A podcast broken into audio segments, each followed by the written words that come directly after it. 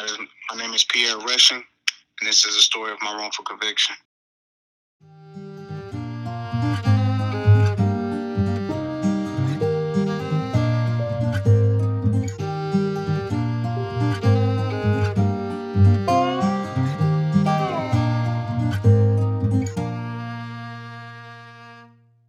Welcome back to another episode of Unjustly, a social injustice podcast. My name is Sandy, and this is my co host Stephanie. Hi. So, today I'm bringing you a case of an aspiring rapper from the Bay Area who claims to be wrongfully convicted. The Bay Area has a special place in my heart because that is where I grew up. And there was recently a rally held for this case at the Oscar Grant Plaza in Oakland, California. Now, the name Oscar Grant should sound familiar to you from the Fruitvale Station case, which we briefly covered in our Taser Confusion episode. Well, the plaza in Oakland was named after him as a memorial, and I find it very symbolic that this plaza has become a location where protests against police brutality and criminal justice issues can take place. Yeah. So, this is the story of Pierre Rushing, currently serving 50 years to life for a murder he says he didn't commit. So, we will examine some of the details of the case and hear from Pierre and others who are fighting for his innocence. The sources for this episode can be found in the bio of the podcast. On April 15, 2011, around 3:30 a.m., according to witness Robert Green, who had a long history of drug addiction, said he and his friend Pat Smith went to an apartment building to buy drugs. Smith came out of the apartment with two other individuals, one named Andre and the other who identified himself as the letter C, as in cat, all the men got into the car, and as they were driving, the man known as C was telling someone on the phone that someone had stole his iPod. Soon after, the car passed by Dewanye Taylor, in which C began saying, There he go right there, referring to Taylor being the person who stole his iPod. According to Green, C and Andre get out of the car and approach Taylor, who was near the giant quarter pound burger restaurant. Green testified that C and Andre pinned Taylor against the passenger door and began hitting and kicking him in the face and chest, and then C shot Taylor once in the stomach. C and Andre then get into the car and Smith drove away, leaving Taylor to die on the street. A second witness, Carla Smith, who had a history of run ins with law enforcement due to her sex work, stated at trial that on the day of the incident, she had been waiting at a bus stop about two blocks away. She saw Pat Smith pull up in his car, which she had ridden in before, and saw a man exit the vehicle and shoot Taylor. This unfortunately was not the only version of events that Carla had testified to, just what she said in trial. So, just to reiterate, she knows who Pat Smith is and she's been in that car so she recognized the car mm-hmm. when it pulled up. But this was 3:30 in the morning, so it's dark and she was at a bus stop like 2 blocks away. Prior to trial, she had given police multiple stories that all differed and contradicted each other. Carla admitted to giving conflicting statements, but she said it was because she did not want to look like a snitch. Carla also admitted to smoking marijuana at the time of the crime, which again happened around 3:30 to 4 a.m. A week after the murder, Green met with detectives to tell them the story, and he gave an officer a description of C as brown skinned, about 5 feet 10 inches tall, with short hair, 20 years old, and around 120 pounds with a slim build. He was unable to choose anyone from a lineup that he believed was C. On April 22, 2011, officers spotted the car that was used in the murder, and Smith was asleep in the front seat. The officer detained both Smith and the car, and the car was dusted for fingerprints. Fingerprints of Smith, Green, and Carla were taken from the car, but no fingerprints of Andre or C were found. On April 30th, Green randomly saw C at the BART station wearing a red cap and called police to tell them he had just spotted C. He admitted, though, that C was actually nowhere near the description he originally gave police. The new suspect was a darker complexion and was much taller than his description and was actually now 6'2 instead of the 5'10 he originally gave police. Three days later, Officer Michael Igualdo saw a man matching the new description given by Green and was wearing a red cap. This man was Pierre Rushing, Oh my god. hmm and prosecutors would soon charge him with the murder of Taylor after Green confirmed that Rushing was the man named C. Rushing, however, had only ever gone by the nickname Stank and was never known by the nickname C. So at trial, Laura Richardson testified to be Rushing's alibi. She stated that the night before the murder, her and Rushing were at a park shooting a music video. They then went to his grandmother's house and spent the night together. Richardson testified that at the time of the murder, they were at Rushing's grandmother's home. Later, they went to get some food and went back to the grandmother's home. She remembered this day specifically because it was tax day and her son had a school performance later that afternoon. Since Rushing was an aspiring rapper, prosecutors played one of his music videos in court to paint Rushing in a bad light. The song was called Get That Dough, and the music video depicted a couple scenes of marijuana and a gun.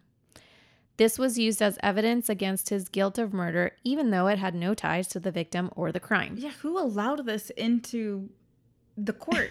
And the thing is that this was in 2011, right? Like I remember like in the early eight no, the late 80s, early 90s when like NWA came out, you know, when like those the like rap groups, people were scared. They were frightened of it, right? And so like in, in that instance, I would understand people using it in court. Not that it was right, but that fear. And then we have the satanic panic. And then when people were listening to heavy metal and, you know, rock and roll, that was used against them as like, oh, their choice in music means that they're bad. yeah. But this is 2011 and you're using a rap music video like to, to show guilt. It, it's crazy to me because I grew up in the Bay Area. I listened to a lot of songs that I guess the prosecutor would consider bad. I Yeah. knew all the words to Andre Nickatina and to Mac Dre and you know some of my favorite songs talked about weed yet I had never smoked weed in my entire life. Yeah. you know? And to think that this is something that would even be considered to be used in court is just beyond me, Yeah. especially in this day and age. Rushing admitted to having a past of dealing drugs because of where he grew up. But in the last couple of years, Rushing claimed that he was focusing all of his energy into his music to make something of himself and inspire people from his neighborhood. Unfortunately, the jurors did not believe Rushing or his alibi witness and found him guilty of murder and sentenced him to 50 years to life in prison. Six years later, in 2017, an evidentiary hearing was held because Rushing's defense team claimed to have new evidence of his innocence. First, Patrick Smith, the driver of the car at the crime scene, stated that C is in fact the person that killed Taylor. However, he testified that Rushing was not C. Hmm. Although Smith said he knew exactly who C was, he was scared to state his name out of fear and stated, quote, I don't want to die and I believe he's capable of killing. Obviously, if he believes he just saw this guy shoot Taylor from stealing an iPod, I think I would be scared too. Yeah.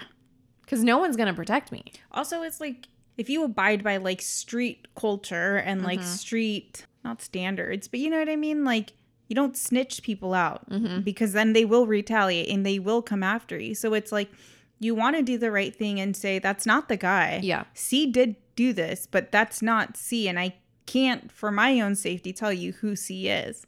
That's such And a hard we- place to be in. It is. And it's funny because at this point, we all know who C is. C has been named. Yeah. But because he specifically didn't want to say the name on the stand, he wasn't seen as credible. So, second, Yolanda Washington signed an affidavit stating that she knew exactly who C was, which was a man named Charles. I'm not going to say his full name because obviously, We don't want to get killed either. Oh, yeah, that very real. I also don't want to like put people's names out there as accusations without knowing facts myself, but this person did sign an affidavit naming this person. And it would make sense that this person who she calls Charles would go by C. yeah, that makes sense. It makes more sense for him to go by C Then than for Pierre. Come on. Yeah. Pierre would be like French, Oh, yeah. you know, like something like that. But he went by Stink. Like he had his nickname. Everyone called him that. No one's ever called him by C. And there seems to be no reason for him to even go by that oh letter. God. So, in Yolanda's testimony, she stated that she was with C in the apartment before he left to pursue looking for the victim for stealing his iPod. Third, if you remember from the beginning of the story, C was on the phone in the car telling someone that his iPod was stolen. Well, cell phone records showed that Rushing was not on the cell phone around the time of the murder, which also proves that he could not be C. Finally, the defense team presented enhanced video surveillance, which showed that Green's testimony in court was false. So we have four pieces of evidence pointing to Rushing's innocence. However, the court decided that only Smith's testimony would count as newly discovered evidence, although they would listen to what the defense had to say about the other evidence. Unfortunately, the court did not find Smith credible, even though in the original trial they decided that Green was credible. So Smith was the driver of this car. Smith was the one who went into the apartment and brought out these two guys, one of them being C. But he's not credible according to the court. However, Green, who's given multiple different statements, who also has a history of drug addiction, and he was in that car because he was looking to buy drugs, he was considered credible. Yeah, because it doesn't fit their narrative anymore. Exactly. That's exactly what it is. So Rushing's petition was denied. Rushing has now been in prison for about 10 years. So there's a lot of issues with this case. We have someone by the name of C, who almost everyone can agree is actually a man named Charles. The testimonies used against Rushing is from someone with a drug addiction who gave police a completely different description of C and changed his story multiple times, only to tell police two weeks later that he randomly came across Rushing, who is C, even though he didn't match the original description. We have a second witness with a criminal history who was 2 blocks away smoking marijuana on a bus stop at 3:30 a.m. who says she saw Rushing killing Taylor. Even though her story also changed multiple times and didn't fit the narrative until Rushing was actually in custody. There is no physical evidence tying Rushing to the crime, no murder weapon, and none of his fingerprints in the getaway car. Richardson claimed to have spent the night with him, giving him an alibi, and his phone records did not show that he was on the phone around the time of the murder, like Green claimed. Then we have the driver of the getaway car and another woman testifying that C is not rushing. The prosecution did not have anything tying Rushing to the crime other than two witnesses with criminal records who kept changing their story and description of the perpetrator, the fact that Rushing had dealt drugs in the past, and music videos Rushing made that showed marijuana and a guy holding a gun a couple of times. In my opinion, I think it is very scary that the burden of proof can be so low in murder trials. So nothing just nothing's adding up. There there's nothing. I There's mean, literally no connection between this guy and these people at all. yeah, Like, do they live in the same area? Like, how would he have stolen the iPod? What puts him? Yeah. What puts him around? the- nothing like, really. They, they never found the iPod on him. yeah, no. Where, what happened to the iPod? like, what is happening? So there's a website called Casetext, and they have a lot of transcripts from trials and like summaries from trials, and that's where I got a lot of this information. Um, and it states that this so-called iPod was never recovered. It was never talked about again. Like there, it was just nothing around. It's just crazy because they're going off of Green's statements pointing him out weeks after the crime happened, Yeah. and it wasn't the description. It he was nowhere near the description that he gave What is he charged with? murder. That's what I'm saying. It's it's really scary Yeah. to think that this person like Green and Carla can just say like that guy did it Yeah. and then you're in jail for the rest of your life Right. with nothing else tying you to it. But music videos? Well, not only that, but it doesn't mean that just because that's what's popular in that genre, does it mean that you are doing it or that Yeah. that's your lifestyle too? I mean, like, how many people aren't like want to be gangsters and they know that that's what sells, so they have to rap about that stuff. Mhm. Like, yeah, a lot of them might be in the lifestyle, but that doesn't mean that you're out here killing people just because Yeah. you talk about a gun Doesn't make you a murderer. or because way, you smoke weed, like, which is even crazier. hmm Yeah, I I don't see how the judge would have allowed that music video to even be shown. Like that has zero connection. Absolutely no relevance. And the prosecutor mentioned something like, "Oh, this music video was shot a few blocks away from where the crime scene was. What? But also like Oakland's not very big, right? From what from what I remember, like that area it's not very big. There's a lot of like I could imagine that there's only so many places people hang Yeah. out in that area. And I, so I found this music video. It's on YouTube, and I watched it, and it like starts off in like a like close to like a liquor store, which I'm sure they frequent. Like it's their neighborhood. It's Yeah. places that they like you said they just frequent. Just because this music video that they filmed, God knows how long prior to the crime, that has you can't tie that to them. No. Oh my gosh. Now I'm upset. I thought I was upset when I was typing this up, but this is actually extremely frustrating. So, we wanted to hear from Pierre Rushing and his team, and this is what they had to say. Hey, Pierre, welcome to the podcast. I wish we were meeting under different circumstances, but I'm happy to have some time to speak with you. So, thank you for this. Thank you for the opportunity. So, have you been holding up lately, especially during COVID times? And I'm blessed to say that I haven't um, attracted COVID. And I'm blessed to say that the case is still open and pending in the Ninth uh, Circuit Federal Court, pending a COA certificate of appealability. So um, my head is up, my spirits are, are, are, are high. Good, good. I'm really happy to hear that. It's it's been such a tough time for everybody, and my heart has been with you guys because I know it's been really tough, especially with COVID. And were you affected with like visitations and things like that? Oh yeah, they've uh, they just now starting to get the visits back uh, going. They're still not hundred percent full capacity yet. Um, I think you get Saturdays, you get contact visits. Sundays are still uh, virtual Mm, through a tab- tablet. okay. Have you met other people in prison who you also believe to be wrongfully convicted or even unfairly sentenced? I've met a couple of guys that I know for a fact that I would put my freedom on it. Mm, Um, one, one being a guy by the name of uh, Michael Anthony Hartsmith, what we call Fat Mike. Uh, this guy was uh, on camera at work at the time of the murder. ugh, Um, and they still say this guy could have traveled two miles to, to, to, to commit the crime. oh That they have a time of the murder, and they also have the time that they're saying that the murder happened. They see this guy at work and had been there all day. Um, they also have another guy who we call MAC, uh, Mark Anthony Candler, who by um, previous uh, uh, criminal history was targeted for a crime that he's currently incarcerated for that he didn't commit. Um, kind of like a guilty by association type Yeah, of thing. yeah. And um, that's what we that's what the the, the, the, the Oakland Police Department does. That Mhm. if they uh, have heard of you before or, or run across you before, it doesn't matter if you did or not. You are guilty as does the company you keep. Yeah. Um, them are two names right there for sure that I know didn't do it. And uh, yeah, it, it happens more so than you think.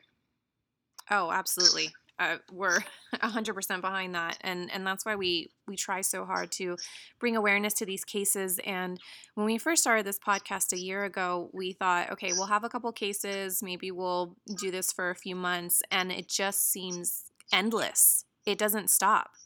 There's so many cases. Yes.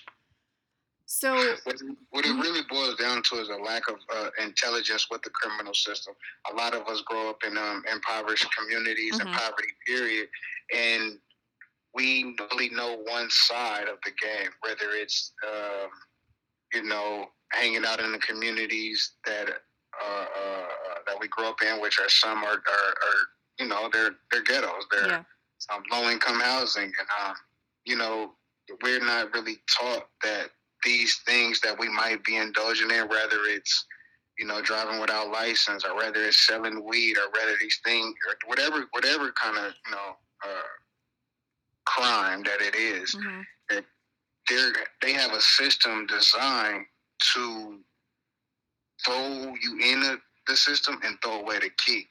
And without the proper intelligence of saying, "Hey, no, wait, you can't do that to me. This is not right, and this is not legal," yeah then you're going to get you're going to get lost in the system. Yeah, absolutely. So, before being wrongfully convicted, you were living a regular life, working on a rap career. Which, Correct. Yeah, which I also grew up in the Bay Area. Um, I'm from Redwood City. Correct. And I can see a lot of my friends in you. And I say all that to point out how important it is for everyone to care about wrongful convictions because it could literally happen to anybody. So, what did it feel like having a normal life one day and then all of a sudden being arrested for a murder you had no involvement in? I mean, I've seen it on movies. Uh, I, Mhm. I was familiar with the story of Rubin Hurricane Carter, um, Mm-hmm. who was a boxer and who was wrongfully convicted and refused it to to uh, uh, comply with prison uh, regulations of dress code. And he said, "I'm not taking off my real clothes because I didn't commit this crime." So you know, you look at the movies and you see like, "Hey, this is a good movie," but you don't ever in a million years think it could happen to you. Yeah. I woke up just like any other day, uh, going on about my business. I've told this story one time. I'll tell it a thousand. And I was just walking up my neighborhood block, which is 77th. Um, I grew up in the 77th area of uh, Holly Street. And um, a lot of my couple of my friends rushed me, like just running full speed, and was like, "Hey, you know the police are looking for you." And I'm, you know, they- they're talking about a murder. I'm laughing, like, "Man, I didn't kill nobody." Like, hmm talking about the police looking for me. But the the, the look and the the the dis- distraught uh, facial expressions on these guys' faces was just like phenomenal. Like it was just like like wow, like they're they're they're they're serious. You know what I mean? And Yeah. it so happened that we went to go smoke some weed on a, a, a school bus that uh, was in, a, in an abandoned parking lot on the on the on, on, the block, and the police uh, drove right by, four deep, four or five deep. I was like, oh yeah, y'all serious? Like they really looking like you know what I mean? And um, at that time, you know, they talking about murdering cops four or five deep, looking around, and I'm not about to just say, hey, here, here, I'm the guy you, you know, like, cause you know, like I'm not the guy you want. I'm not. I- don't know why I'm the guy you're looking for. Yeah. But I had I had a, I had a uh, scheduled a rap show that night, and it was one of it was going to be the biggest show that I had attended. I mean, you're from the Bay, so you know how hmm significant uh, uh, uh, San Quinn is. I think it Mhm. was San Quinn, Big Rich, and I think Mr. Fab. I'm not sure if Mr. Wow. Fab was on it. I think it was. I think it was so. But I was under a guy by the name of uh, Big Mo, and Big Mo had a company called Fatty Eddie Records. He rapped with uh, uh, his first cousin was Messi Moore. So it was a lot of things going on that night where I said, I'm not missing my show because y'all looking for the wrong guy and y'all want me. And you know what I mean? Because I've heard too many times where people turn themselves in, and that's the last time you see that person. hmm But I did have the intent, and I did say this, like, hey, I'm going to go turn myself in, and then we can we can we can figure it out that night uh, after the show. Because at the end of the day, uh, this is my dream. This is my this is my career. This is what I believe in. I love music. I am music. Um, you know, and you know, you you you're aware. Shit, still sitting in prison to this day under wrongful, wrongful conviction. I still produce and create music. Mm. Um, so you know that's how important music is to me. But um, yeah, it was it was it was it was real. It was you know it was it was horrific, and it was uh, a, a, a disaster for for not only just me, it, for my family as well. Yeah. It, it tore up my family. My my mom's side is all women, majority women, besides a couple of uncles, like literally like two or three uncles. And um, I was like the, the, the, the alpha, and they took that and they destroyed. Uh, you know, they destroyed my family. Yeah, it's a nightmare. It's a nightmare for everybody involved. So let's talk about this guy C just for a second because C is a real person. And it seems like there's a general consensus that the real C is the actual murderer. Did you know who this person was before all of this? I don't know who she is. Okay. Uh, when when the guy who lied on me, Mm-hmm. I get. Uh, uh, he says he was the passenger side. Uh, so there's four guys. They commit a murder over some stolen property. Right. This guy goes to the police and says, "Hey, I have information on the murder. I was just witness to a murder." And the police are like, "What are you talking about? What do you mean?" He's like, "I want to tell you about a, a, murder."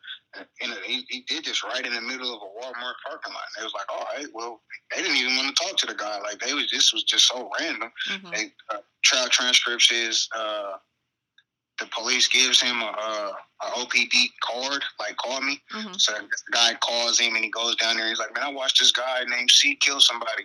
And then he was like, all right, what, what area does he kick it in? He's like, 77th area. So he went through a whole discovery uh, uh, of, of what we call a six pack and uh, went through multiple pictures. And then he picked out another guy. I forgot the guy's name when he picked out, but it was like some light skinned guy because his initial description was 5'8 and 120 pounds. Mhm. And so this is where the pros I mean not the prosecutor, this is where the police misconduct comes in right then and there. Because when he points out this guy and he says, Yeah, that's him, the police are looking at this guy like, Are you sure? Like, you know what I mean? And like Mhm. even he was like, Yeah. And then he switched it up. He came from five different descriptions from 5'8, 120 pounds light skinned to 5'10, 160 pounds brown skinned, all the way to preliminary hearing where he said this guy is 6'2, 220 pounds Oh my God. when he finally goes when he's after going through about 40 to 50 pictures of people who he believes in the 77th area keep in mind i grew up on 77th my whole life Mhm. there's not 40 to 50 people that hang around 77 so he's going through these guys of all the people that hang around that area and then he points at me and says yeah that's C right there and i'm and and and, and that's how the spider web of the wrongful conviction of Pierre Rushing starts Mhm. you know. And um, anybody that knows me knows since I was a kid, my name's been Stank. Uh, Mhm. uh, my original name, uh, my original nickname was was P Stank. Uh, my first name is Pierre. My name is Pierre Diamond Rushing. There's not a letter C in my whole name. Right. So with that being said, it was just crazy that you know, as I said in the beginning, that if we've ever heard your name, it doesn't matter if it was juvenile history or not. Oh, we know about him. Not saying they, they know this is even though this is my first felony, but they know about me from being in an area uh, selling weed or whatever, whatever it may have you. Oh yeah, maybe this is the guy. You know what I mean? yeah. They didn't do that. They didn't do that with that first light skinned guy who he pointed out. You know, and this is on camera. We're I'm watching this in my discovery when I look at this guy, like, damn, like he just pointed at somebody and said that's he, and then they didn't allow that. They like, no, I don't think that's you know what I mean. Like Mm. that's police misconduct all day long. You know what I mean? So, um, to who uh, C is, I'm not. I'm not. I don't. I don't. I don't know who C is, and my whole thing is that uh, it, for me, you know, personally, like I believe both sides need justice. The the the, the, the justice for Dewan Taylor's family is not justice with me, the person who didn't commit the crime, sitting in prison. That's that's that's not that's not justice. Um, Absolutely. Yeah, essentially we have two injustices every single time there's a wrongful conviction. correct. So was the murder weapon ever found? murder weapon? Uh, no, not that not, not that I know of. no. Okay. Yeah, I wasn't able to find anywhere where that was found either. And that's important for me because essentially you were convicted with no murder weapon, no I was fingerprints. convicted with no evidence, period. I Right. have an alibi witness who is a college student. So we're going to do a comparison between alibi witnesses as well as the one witness who lied on me. You have Robert Green, a seven-time felon admitted to crack, eh, crack and heroin, and said I was up for two days straight. So he wouldn't know who probably C was if he Yeah. looked right in his eye. Right? Yeah. So that's that's two. You also have this guy who says, "Hey, yeah, I did. I didn't look when the shot go off. I looked after and seen two guys and one was holding a gun. Did one did one pass the other guy the gun?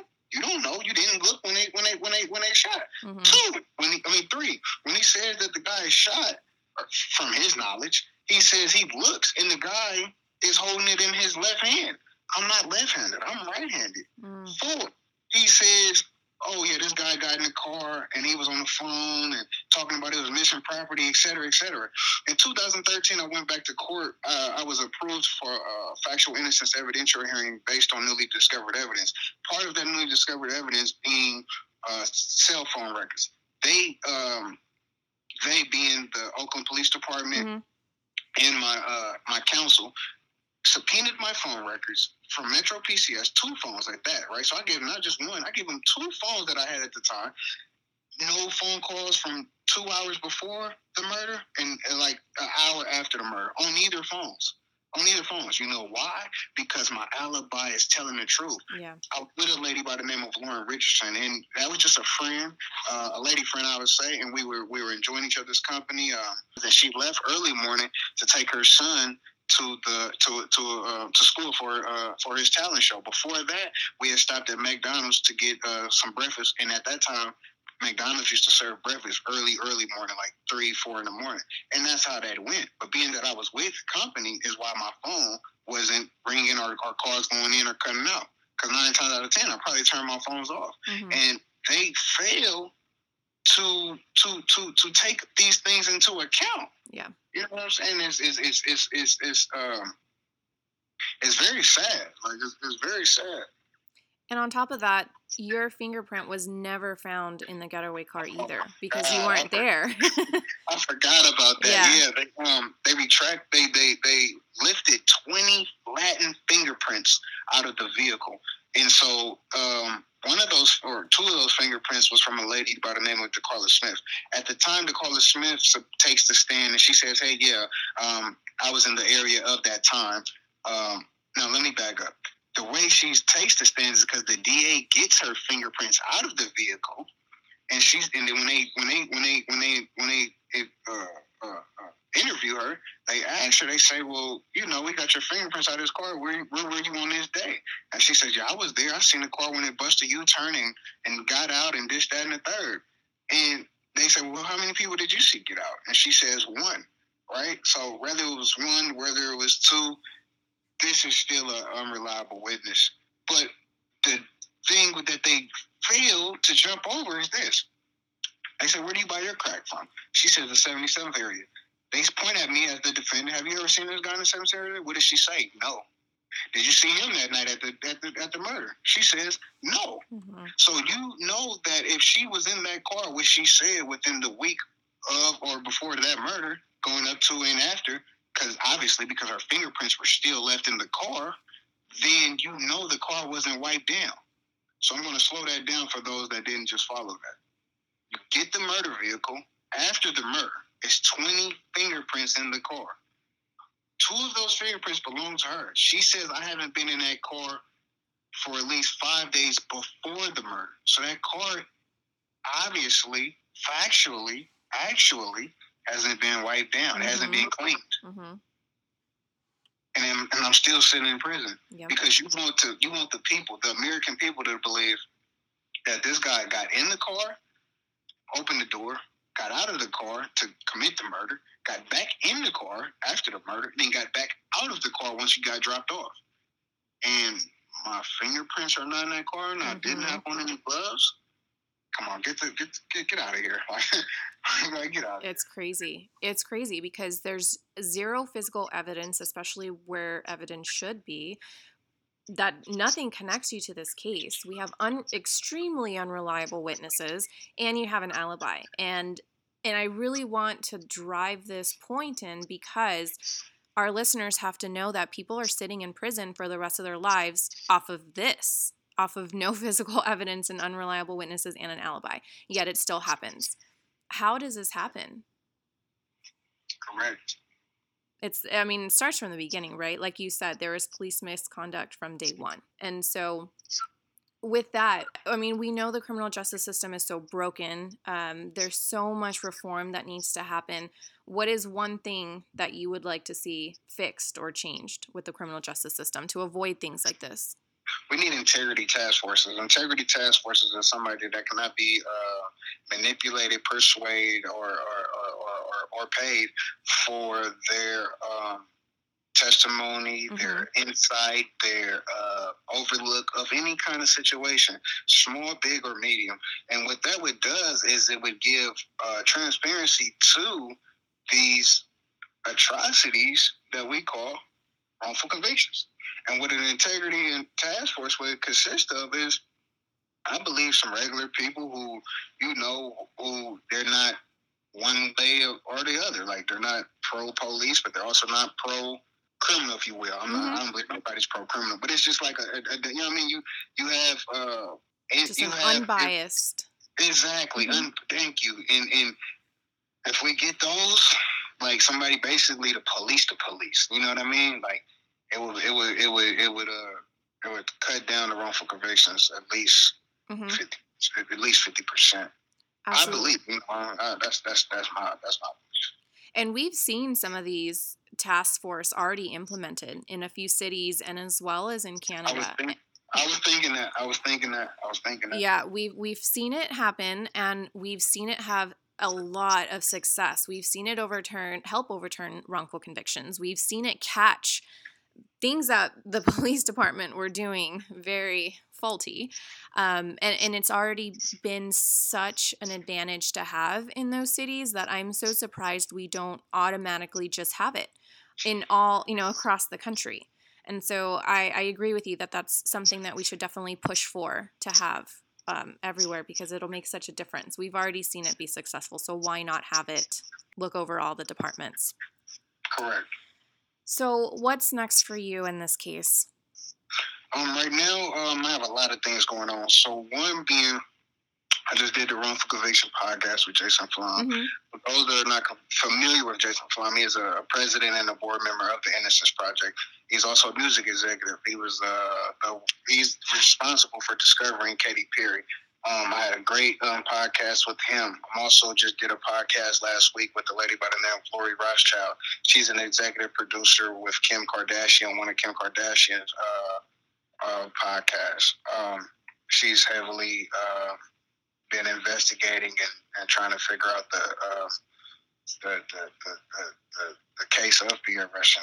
And Mhm. those two people are, are they're not having it. They're not they're not satisfied. They they've read the discovery. They've read the paperwork. They this, this, this, they're you know they're like you. They're not having it. Yeah. Um.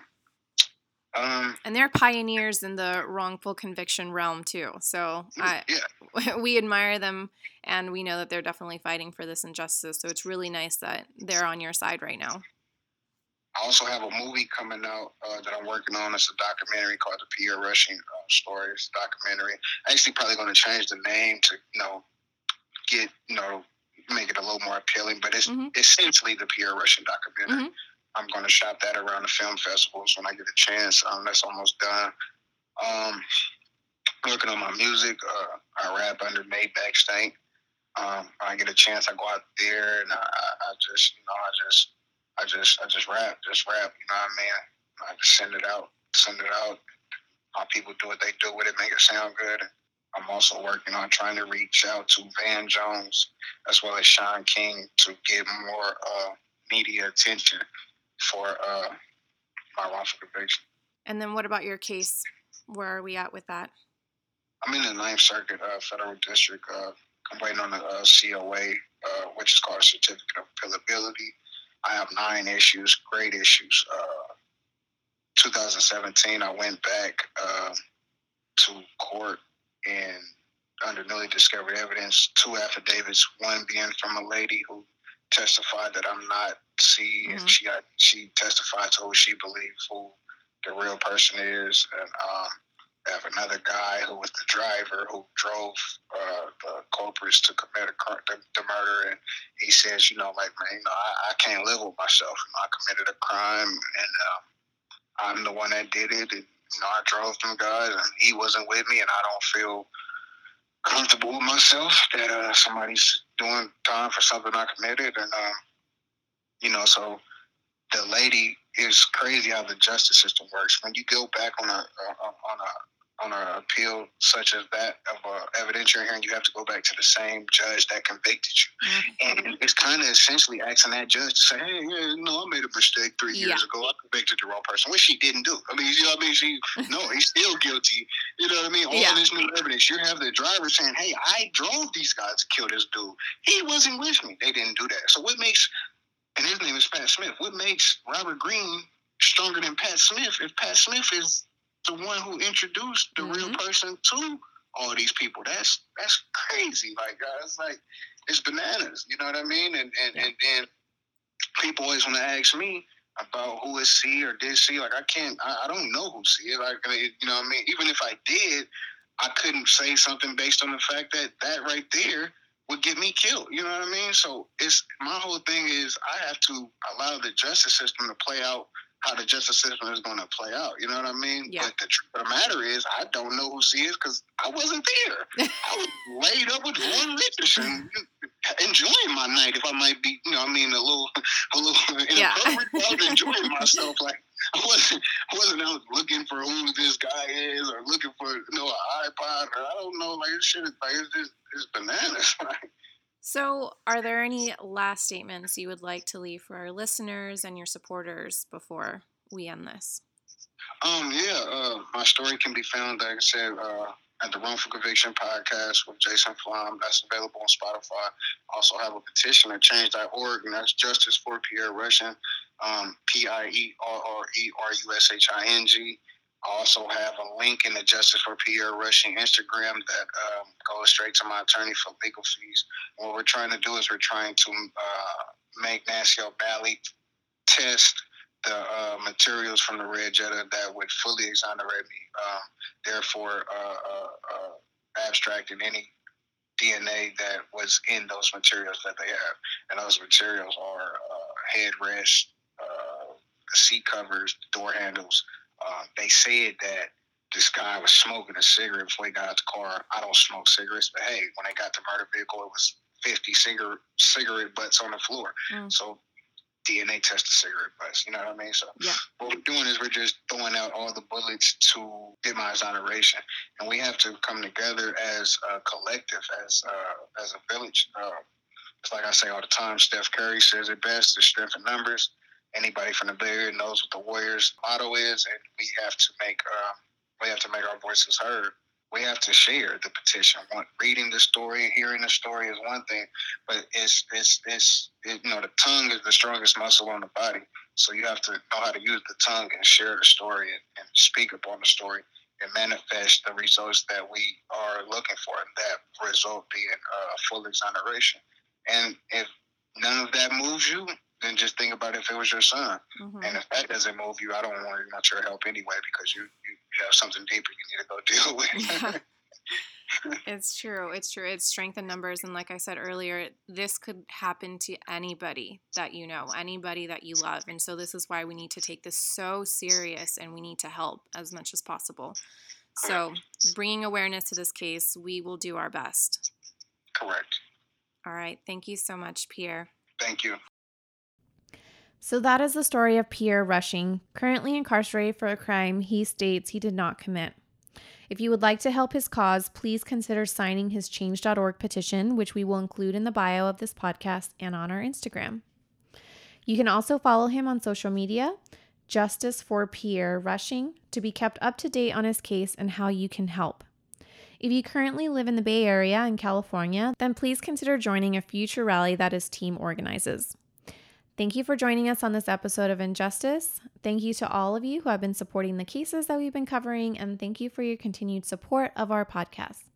If you haven't already, please take a second to leave us a rating and review. It helps us tremendously to continue spreading awareness of these cases. And don't forget to hit that subscribe button. We will see you next week. Goodbye. Bye.